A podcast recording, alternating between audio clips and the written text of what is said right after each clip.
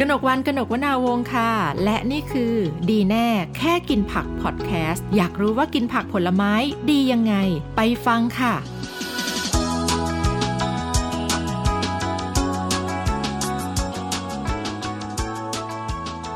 ต้อนรับเข้าสู่ดีแน่แค่กินผักพอดแคสต์นะคะ ใน EP ที่ 4 นี้ค่ะ เรายังคงอยู่กับแพทย์หญิงช่อทิพย์นาสุภาพัฒนาศรีนะคะ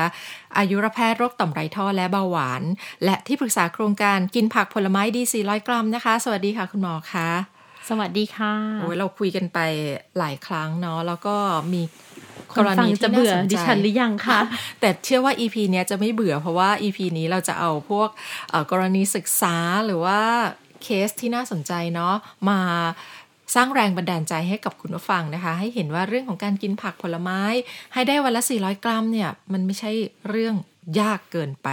เพราะว่าหลายคนพอบอกว่า 400 กรัมคือ 4 ขีด โอ้โห ถอดใจเลยคุณหมอ จริง ๆทำได้ไหม ได้นะคะ ค่ะ ค่ะ เท่าที่คุณหมอเจอมาการปรับพฤติกรรมของคนไข้หรือคนใกล้ตัวเนี่ยที่พยายามกระตุ้นให้เขากินผักผลไม้ให้มากขึ้น มีอะไรที่น่าเล่าสู่กันฟังบ้างคะ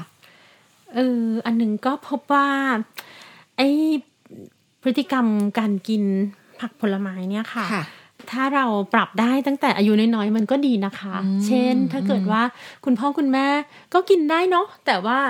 อ่าไม่ค่อยได้กิน เพราะว่าไม่ได้ทำกับข้าวหรือว่าไม่ได้อ่าอ่าอะไรอะคะอ่าเตรียมผักอย่างเงี้ยค่ะอ่า การที่ปรับคุณพ่อคุณแม่กินเนี่ยมันก็ทำให้ลูลูกกต้องเนี่ยกินตามเขาเห็นว่าเราทำอะไรใช่ไหมคะ ถ้าเกิดเราไปบอกว่าแกกินผักสิแต่ว่าเออคุณพ่อคุณแม่ไม่กินเนี่ยเขาคงไม่เชื่อเราค่ะนะคะ คือแบบถ้าไปบอกลูกต้องกินผักต้องกินผักแต่ว่าโทรสั่งไก่ทอดมาให้อย่างเงี้ยใช่ไหมคะก็ยากมันมันก็ยากก็จะเป็นนิสัยค่ะเอออันนี้ก็ตอนที่มาอยู่ในโครงการเนี่ยก็ไปมองดูคนไข้ตัวเองค่ะนะคะ ก็จะมีคนไข้สูงอายุที่แบบ ไม่เคยกินผักมาเลย จนตอนอันนี้อายุแบบอ่าหกสิบเจ็ดสิบแล้วก็เริ่มมีโรคหัวใจ มีค่ะเบาหวานที่คุมไม่ได้ แล้วพบว่าคนที่ไม่ได้กินมาเลยอะค่ะ มันยากมากเลยที่จะมาเปลี่ยนตอนอายุเยอะๆ ถึงแม้ว่าไม่สบายมีเหตุผลต่างๆ ที่มันควรจะต้องเปลี่ยนแต่เขายากมากนะคะเพราะว่อะไรคะเพราะอะไรถึมังนยากมันเป็นความ เคยชินไปแล้วอะค่ะอืมยิ่งแบบคนไม่กินก็คือไม่นิสัยกินเนอะทำมานานอ่าพอจะมาเปลี่ยนตอนอายุเยอะมันยากนะคะ แล้วแบบค่ะพลังอะค่ะ ที่มันจะมา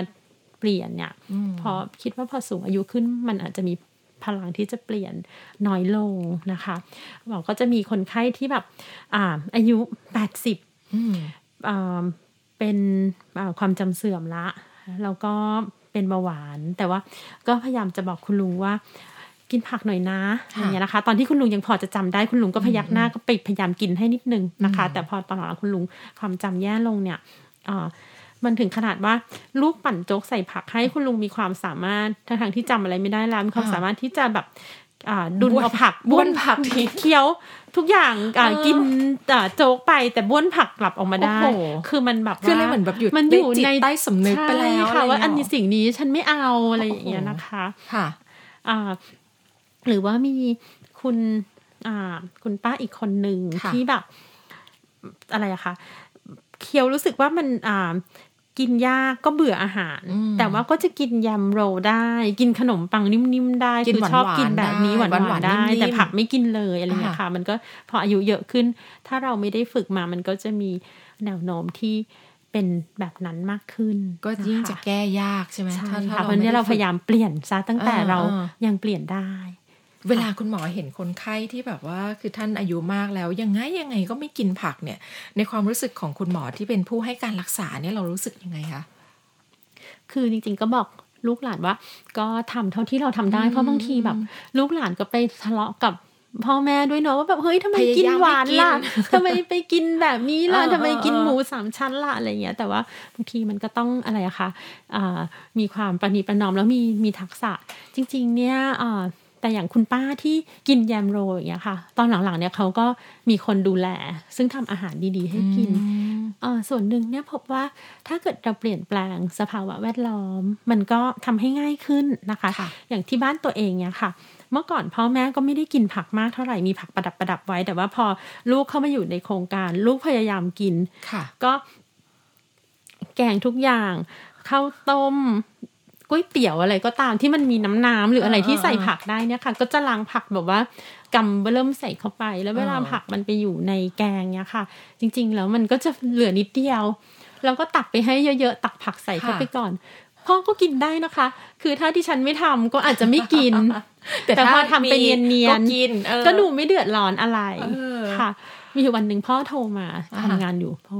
ทำกับข้าวเลี้ยงเพื่อนทำแบบเฮลตี้มากเช้าวันรุ่งขึ้นพ่อโทรมา แกพ่อเป็นเบาหวานนะคะ แกน้ำตาลฉันวันนี้ไม่ถึงร้อยเอออาหารแกมันก็ดีนะ นี่ไงเห็นผลเออฉันกินได้แล้วล่ะอะไรอย่างเงี้ยค่ะอันนี้มันก็ยากกว่า แต่ว่าจริงๆ ถ้าเราแบบค่อย ๆทำไปโดยที่เนียนๆไปอย่าไปบังคับขู่เข็นอะไรเงี้ยเนาะวิอันนี้เล่าเล่าเคสของตัวเองบ้างก็มีหลานสาววัยรุ่นเนาะสิบสี่สิบห้าแล้วก็คือปกติเป็นคนไม่กินผักเลยอะนะคะ แล้วก็ด้วยความที่พอมาอยู่ในโครงการนี้เนาะเราก็ได้สูตรน้ำผักปั่น นะคะจากโครงการแล้วเราก็รู้สึกว่าเอ้ยมันเป็นแบบอาหารที่กินง่าย แล้วก็รสชาติอร่อยเนาะพยายามจะไปบิวให้แบบวัยรุ่นที่บ้านกิน โอ้โหเขาเห็นน้ำผักปั่นวันแรกนี่แบบมันเห็นยาขมอะคือแล้วเขาก็แบบว่ามันไม่ใช่อะมันไม่ใช่น้ำผักน้ำปั่นที่เขาคุ้นเคยอะไรเงี้ยนะก็กินด้วยความยากลำบากมากแต่ว่าเราก็พยายามเนียนๆไป เนียนๆเนียนๆค่อยๆปรับ ค่อย ๆ ปรับไป จนกระทั่งวันหนึ่งเนี่ยเขาก็บอกว่าเออเขามาอยู่กับเราก็ดีเนาะคือ ตลอดชีวิตเขาเขาไม่เคยได้กินผักอะไรเยอะขนาดนี้ แต่ช่วงที่แบบเขามาอยู่กับเราเนี่ย แล้วเขาก็บอกว่าสิ่งที่เขาได้ก็คือแบบเหมือนขับถ่ายดีขึ้น พอขับถ่ายดีขึ้นเนาะแล้ววัยรุ่นน่ะ พอเห็นผิวพรรณของตัวเองดูสดใสขึ้นอะไรเงี้ยก็จะเริ่มมีกำลังใจ แสดงว่าจริง ๆ แล้วไอ้เรื่องทริคของการสอนให้คนกินผักหรือโน้มน้าวให้คนกินผักเนี่ยมันต้องแบบจับ จุดของเขาถูกเหมือนกันนะคุณหมอเนาะใช่ค่ะ น้ำปั่นของโครงการนี้ดีงามมากนะคะ เพราะว่าก่อนที่จะามาอยู่กับโครงการเนี่ยดิฉันก็ปั่นน้ำผักเหมือนกัน แต่ว่าการปั่นของดิฉันเนี่ยก็คือว่ามีอะไรก็ตาม ก็เอารวมกันไปรสชาติมันแย่มาก hardcoreรสชาติมันแย่มากค่ะ ที่บ้านนี่เห็นน้ำผักปั่นของดิฉันก็แบบว่า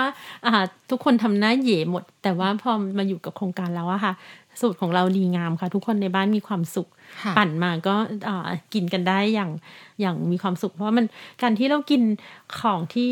ดีกับสุขภาพ แล้วก็อร่อยด้วยเนี่ยมันดีมากเลยนะคะ มันรู้สึกดีเป็นสองเท่าอะไรอย่างนี้ค่ะ ถ้าเกิดว่าใครยังไม่เคยเห็นลองไปดูในในแฟนเพจ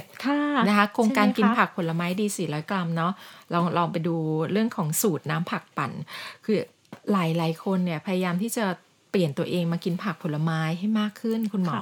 แต่บางทีตัวช่วยที่ง่ายค่ะ เพราะว่ามันมันไม่บางทีเราไม่อยากเคี้ยวอะถ้าเราไม่ชอบรสชาติ แต่ว่าน้ำผักเนี่ยค่ะ มันกินง่ายก็มีคนไข้คนหนึ่งที่บอกสูตรไป แล้วก็ลูกก็ปั่นให้คุณยายกินทุกวันมาเป็นปีแล้วนะคะค่ะ แล้วเป็นยังไงบ้างสุขภาพคุณยายดีขึ้นไหมคะก็ดีนะคะ คุณยายก็เก้าสิบกว่าแล้ว ก็ยังแข็งแรงใช้ดีใช้ได้อยู่เบาหวานก็คุมได้ดีค่ะค่ะ ถ้าเกิดว่าแบบเราสามารถจะปรับพฤติกรรมการกินแบบนี้ได้ค่ะ คุณหมอมีเคสอันไหนที่แบบคุณหมอประทับใจไหมว่าคนไข้เขาแบบกระตือรือร้นให้ความร่วมมือในการปรับพฤติกรรมการกิน มีผักผลไม้เข้ามาในชีวิตมากขึ้น แล้วมันไปเห็นผลเรื่องตัวเลขสุขภาพของเขายังไงบ้าง ค่ะ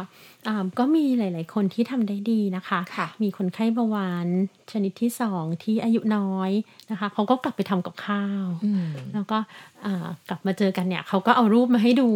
ก็ผักครึ่งจานเนี่ยค่ะ แล้วก็อาหารก็ดีผลเลือดก็ดีมากนะคะ เห็นคนไข้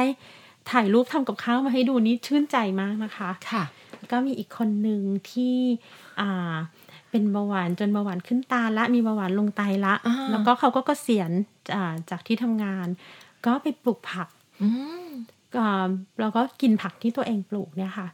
เราแบบเหมือนกับได้ออกกำลังกายด้วยได้กินอาหารดี กินอาหารที่ตัวเองปลูกเองทำเอง คือแบบกลับมาดีมาก ดูดีแบบมี energy ดี ดูสดชื่นแจ่มใส ถามคนไข้ว่า เอ๊ะปลูกผักแบบนี้เหนื่อยไหมคนไข้ตาเป็นประกายบอก ไม่เลยครับ ผมมีความสุข ดูแบบรู้สึกว่ามีเรี่ยวมีแรงกระฉับกระเฉง ลดยาได้นะคะคนไข้อีกคนหนึ่งสมัยทำงานดูแบบอ้วนไม่มีเรี่ยวมีแรง แต่พอกินดีขึ้นขนาดเกษียณอายุไปแล้วตั้งหลายปี ดูหนุ่มกว่าสมัยที่ยังทำงานอยู่อีกวันนี้ตาเป็นประกายใช่ค่ะเพราะจริง ๆ เรามีอายุที่เป็นตัวเลขกับอายุเซลล์นะคะคะเราอายุเพิ่มขึ้น แต่ถ้าเราใช้ชีวิตให้ดีอะค่ะ อายุเซลล์ของเราอายุร่างกายของเราอาอาจจะน้อยลง แม้ว่าอายุเป็นปีของเราเพิ่มขึ้นก็ได้ค่ะ แต่ว่าเรื่องแบบนี้มันมีสองด้านไหมคะ คือมันอาจจะมีทั้งมุมที่เราแบบชื่นใจนะเวลาคนไข้เขาเปลี่ยนแปลงพฤติกรรมตัวเองอะไรเงี้ย กับมีบ้างไหมคะที่บางทีคนไข้ให้ส่งกันบ้านมาแล้วแบบพอคุณหมอเห็นปุ๊บแล้วรู้สึกโอ้โหท้อใจจังเคสนี้เราจะแก้ปัญหาชีวิตเขายังไงดีอะไรเงี้ยมีบ้างไหมคะที่รู้สึก ยากเยอะๆก็จะเป็นเอ่อวัยรุ่นนะคะเอ่อหรือว่าคนไข้ที่แบบกินจนเป็นนิสัยอะค่ะยังค่ะมีวัยรุ่นเนี่ยส่งรูปมาให้ดูอะค่ะมันก็จะมีแต่อาหารฟาสต์ฟู้ดอ่ากินขนมทุกวันเลยเอ่อกินชานม กินเอ่อน้ำอัดลมอาอาหารที่แบบแป้งๆมาก ๆ ค่ะ แล้วเราเราไม่มีผักเลยแม้แต่น้อยอืมในในแต่ละวัน แล้วเราก็บอกว่าเออกินผักหน่อยนะอะไรเงี้ย แล้วมันเหมือนพูดไปแล้ว มันไม่มันไม่เข้าไปในเนื้อในตัวคนไข้เลยเนาะเออเออมันเหมือนกับว่าเขาก็รู้สึกว่า อันเนี้ยที่เขากินมันก็ไม่เห็นจะมีอะไรมันก็เป็นอาหารธรรมดาทำไมหมอค่ะมาพูดอะไร แล้วมันมีความสัมพันธ์กับสุขภาพเขายังไงเหรอคนไข้หลายคนก็มองไม่เห็นนะค่ะว่า อ่า ภาวะที่เขาเป็นน่ะ มันจะดีขึ้นได้ยังไง หรือมันเกี่ยวพันกับการใช้ชีวิตของเขายังไงบ้าง ถ้ากรณีที่แบบคนที่เขาไม่ไม่เห็นความจำเป็นอะของการกินผักผลไม้ไม่เห็นการจำเป็นของการปรับเปลี่ยนสุขภาพเนี่ย มันเป็นอุปสรรคต่อการรักษาของเรายังไงอะคะเอ่อตัวเองคิดว่ามันเป็นการที่ทำให้เราก็รักษาไปแต่ อาการด้วยยาค่ะ มันก็เป็นการก็ต้องใช้ยาเอาเป็นยาหลักไปอ่า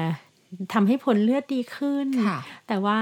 ถ้าเราทำอย่างนี้ต่อไปเรื่อยๆอะค่ะอ่าเวลาผ่านไปอย่างโรคที่หมอรักษาคือเบาหวานเนี่ยค่ะ มันก็ค่ะเป็นโรคที่ตามอ่าภาวะการดำเนินโรคของโรคอะค่ะ มันจะเป็นค่อยๆมากขึ้นไปอยู่แล้วยาตามมันอาก็ยุจะเพิ่ตามมอายุใช่ไหมตามคะอายุอ่าอ่าตามตามความน้ำหนักรุนแรงตามข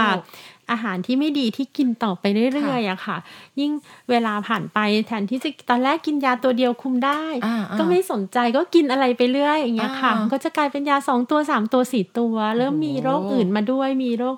อ่ามีโรคไต มีโรคหัวใจ ยาก็เยอะแยะ บางทีมันก็มีผลข้างเคียงจากยาอีกอะไรอย่างเงี้ยค่ะเพราะว่าอย่างอย่างอย่างถ้ากลุ่มของโรค NCD เนี่ยก็คืออย่างเท่าที่ทราบมาเนี่ยพอเริ่มจะเป็นโรคใดโรคหนึ่งแล้วอยู่ใน วงจรที่คุณหมอบอกก็คือ ไม่ได้ปรับพฤติกรรม แล้วก็ใช้ยาไปเรื่อย ๆ เนี่ย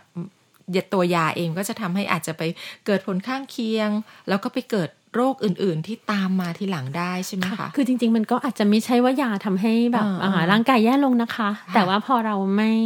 ไม่ปรับดูแลพฤติกรรมใช่ค่ะ มันก็เลยต้องไปขึ้นอยู่กับยาแล้วอ่าใช้ยามากขึ้นไปเรื่อยๆอย่างเช่นแล้วบางบางครั้งค่ะเราจะเห็นว่าผู้ป่วยบางคนเนี่ยโอ้โหกินยาเยอะมากใช่ แล้วพอกินยาหนักๆเข้าไปเนี่ยก็กลายเป็นว่าอวัยวะอย่างไตก็จะทำงานหนักขึ้นไปอีกใช่ไหมคะค่ะ จริง ๆ ไตก็ไม่ได้อ่าไม่ได้ไตไม่ได้เสื่อมอ่าเพราะว่าเพราะว่ากินยาหรอกนะคะ โดยค่ะส่วนใหญ่นอกจากมียาน้อยๆอย่างที่ทำให้ไตเสื่อมเพราะฉะนั้นเนี่ยคนไข้เบาหวานที่ไม่กินยาอ่าเพราะกลัวไตเสื่อมเราก็ไม่ได้ต้องไปอ่า กังวลแบบนั้นนะคะ แต่ว่าสิ่งสำคัญก็คือ พอสมมุติว่าเราไม่ดูแลอาหารนะคะค่ะมันก็จะเหมือนคุมได้ในสภาวะที่แบบไม่พอดูได้ไม่แย่แล้วค่อยๆ แย่ลงค่ะเพราะว่ามันจริง ๆ เวลาที่เราจะดูแลโรคทางอ่าการเผาผลาญต่าง ๆ โรคอ้วนโรคเบาหวานอะไรเงี้ยค่ะ มันต้องดูแลไปด้วยกันมันถึงค่ะจะดีนะคะ แต่ถ้าเราไปแค่กินยาอย่างเดียวเราไม่เปลี่ยนพฤติกรรมอะค่ะ มันก็ไม่ดีจริงๆสักที แล้วเวลาผ่านไปมันก็ค่อยๆ โรคมันก็ค่อย ๆ เป็นมากขึ้นไปตามการดำเนินโรคของมัน ก็สุดท้ายแล้วถ้าถ้าเราเรียงลำดับความยากง่ายในการดูแลสุขภาพนะคะ คุณหมออะถ้าสมมติว่าข้อที่หนึ่งคือการปรับพฤติกรรมการกินกินผักผลไม้ให้มากขึ้น ข้อที่สองคือการใช้ยารักษาโรคนะคะ ข้อที่สามมันจะมีอะไรอีกล่ะ ออกกำลังกายออกกำลังกายค่ะเอออันเนี้ยใช่ถ้าเราเรียงค่ะลำดับความสำคัญเนี่ยเราควรจะเรียงยังไงดีคะจริงๆ ทุกอย่างมันก็สำคัญนะคะควรจะอ๋อควบคู่กันไป แต่คิดว่าเรื่องกินเนี่ยค่ะค่ะน่าจะเป็นอันดับเป็นเรื่องต้นๆใหญ่เนอะอันดับต้นๆเลยใช่ค่ะ นอกจากนั้นก็จะมีเรื่องการนอนค่ะนะคะ นอนให้พออนอนน้อยก็จะยิ่งอยากกิน ยิ่งอยากกินของหวานๆเพลียอะไรเงี้ยนะคะอ่า แล้วก็ดูแลความเครียดค่ะบางทีถ้าเกิดว่าเรามีกลุ่มเพื่อนหรือมีคนที่เข้าใจแล้วก็ช่วย sup portให้เราเปลี่ยนพฤติกรรมอะค่ะ มันก็ทำได้ง่ายขึ้นค่ะเออมีเคสไหนบ้างไหมคะ ที่คุณหมอแบบว่าเจอแล้วรู้สึกเออเขามีวิธีการเปลี่ยนพฤติกรรมตัวเองที่น่าสนใจ อย่างเช่นอะมีกลุ่มเพื่อน มีกลุ่มครอบครัว หรือได้รับแรงบันดาลใจอะไรจากใครสักคนหนึ่งแล้วแบบคุณหมอเห็นการเปลี่ยนแปลงของเขา ก็ นึกถึงคนหนึ่งนะคะ ซึ่งเขาก็มาตรวจด้วยเรื่องไทรอยด์นะค่ะคะแต่ว่าในขณะเดียวกันอะเขาก็บ่นว่าเออเป็นอะไรไม่รู้เป็นเพราะไทรอยด์หรือเปล่า แล้วก็ทำให้ปวดหัว ปวดตามตัว นอนไม่ดีอ่าแล้วก็อ่าเหมือนกับว่าเวลาคิดอะไรก็ ความจำไม่ค่อยดีนึกอะไรไม่ค่อยออกอะไรอแต่ย่างว่าเงี้ยไทค่ะรอยด์นี่เท่าที่เบรทนราบฟอกคือคือมันจะเกี่ยวข้องกับหลายอย่างในชีวิตเนอะอารมณ์พฤติกรรม ใช่แล้วคนไข้อะไรของหมอเนี่ยคือไม่ว่าเป็นอะไรก็จะโทษว่าเป็นเพราะไทรอยด์หรือเปล่าอ๋อใช่ค่ะแม้ว่าแบบผลเลือดไทรอยด์ก็ปกติดีค่ะเสร็จแล้วเนี่ยก็ไม่รู้เป็นอะไรก็เลยคุยกันเรื่องก็ตรวจไทรอยด์ก็ปกติค่ะคุยกันเรื่องการใช้ชีวิตเรื่องอาหารอย่างเงี้ยค่ะ แล้วก็ก็คุยว่าลองปรับอาหารดูไหมค่ะนะคะเขาก็ทานอาหารธรรมดาธรรมดาอืมนะคะว่าก็คุยว่าเออลองกินผักเพิ่มขึ้น ลดอาหารสำเร็จรูปลง อาจจะลองลดการกินอ่าแป้งสาลีดูไหมค่ะเพราะว่าเขาก็บอกว่าเอ้เขาไม่รู้ว่าเขาแพ้วีดหรือเปล่า ก็เลยบอกว่าอะลองงั้นงั้นก็ลองหยุดกินดูก่อนค่ะ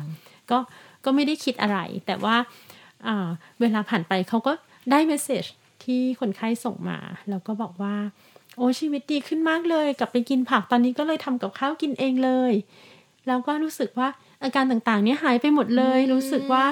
มีชีวิตเรี่ยวดีมีแรงเออนอนดีขึ้นไม่ค่ะปวดหัวแล้วอะไรอย่างเงี้ยค่ะ ซึ่งเอ่อเราก็แปลกใจเนาะว่า เออมันดีอย่างนี้เลยเหรออะไรเงี้ยค่ะ แล้วเขาก็บอกว่า แล้วก็มีช่วงหนึ่งนะคะที่ไปเที่ยวต่างจังหวัด แล้วก็อาหารไม่ดี แล้วก็รู้สึกเลยว่าอาการที่มันเป็นเนี่ยค่ะ มันกลับมาอีก แล้วพอกลับมากินดี อ่า ก็ดีขึ้นค่ะนะคะ มันก็ไม่รู้เหมือนกันเนาะว่ามันคือส่วนไหน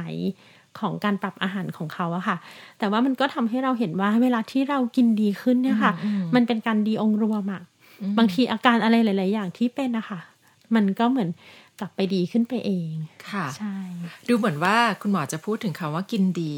บ่อยมากเลย ช่วงท้าย EP นี้ลองให้คุณหมอนิยามนิดนึงค่ะ ทิ้งท้ายกันว่า ความหมายของคำว่ากินดี ในมุมของคุณหมอคือยังไงบ้างคะอ่าคิดว่ามันเป็นการกินอาหารที่เป็นอาหารที่ใกล้เคียงธรรมชาตินะคะค่ะเป็นอาหารที่ไม่ผ่านการปรุงแต่งเยอะอ่าเหมือนกับเก็บมาจากสวน เก็บมาจากนา แล้วก็มีสัดส่วนที่เหมาะสมนะคะ น่าจะมีกลุ่มของผัก เยอะที่สุดค่ะนะคะแล้วก็ต่อมาเนี่ยน่าจะเป็นกลุ่มพวกอ่าถั่วต่างๆนะคะธัญพืชก็คืออ่าถั่วเมล็ดแห้งค่ะธัญพืชค่ะถั่วเปลือกแข็งงานะคะ แล้วก็มาเป็นผลไม้ เป็นเนื้อสัตว์ที่ไม่ติดหนังติดมันนะคะ แล้วก็อาหารที่เราควรจะหลีกเลี่ยง ก็คือ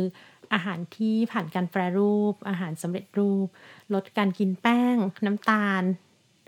หวานเค็มมันนะคะก็ลองคุณผู้ฟังลองไปปรับเปลี่ยนพฤติกรรมดูนะคะ ซึ่ง เราสองคนก็ต้องขอเป็นกำลังใจให้กับคุณผู้ฟังด้วยเนาะแล้วก็ติดตามนะคะดีแน่แค่กินผักพอดแคสต์ของเรานะคะ ก็จะมีคำแนะนำจากแพทย์ผู้เชี่ยวชาญนะคะ แล้วก็หลากหลายสาขาอาชีพเนาะที่จะทำให้คุณผู้ฟังรู้สึกว่าเรื่องของการกินผักผลไม้มันไม่ได้ยาก แต่มันจำเป็นกับชีวิตนะคะ ถ้าเกิดว่าทำได้ก็จะมีสุขภาพร่างกายที่แข็งแรงนะคะ แล้วก็ ติดตามได้ค่ะ ดีแน่แค่กินผักพอดแคสต์นะคะ ในทุกช่องทางของเรานะคะ Spotify Apple Podcast นะคะ แล้วก็ Castbox ด้วยวันนี้ขอบคุณ แพทย์หญิงช่อทิพย์นาสุภาพัฒนาศรีค่ะ อายุรแพทย์โรคต่อมไรท่อ และเบาหวาน และที่ปรึกษาโครงการกินผักผลไม้ดี 400 กรัม สสส นะคะ ขอบคุณคุณหมอและสวัสดีค่ะ ดีแน่แค่กินผักพอดแคสต์โดยโครงการกินผักผลไม้ดี 400 กรัม สสส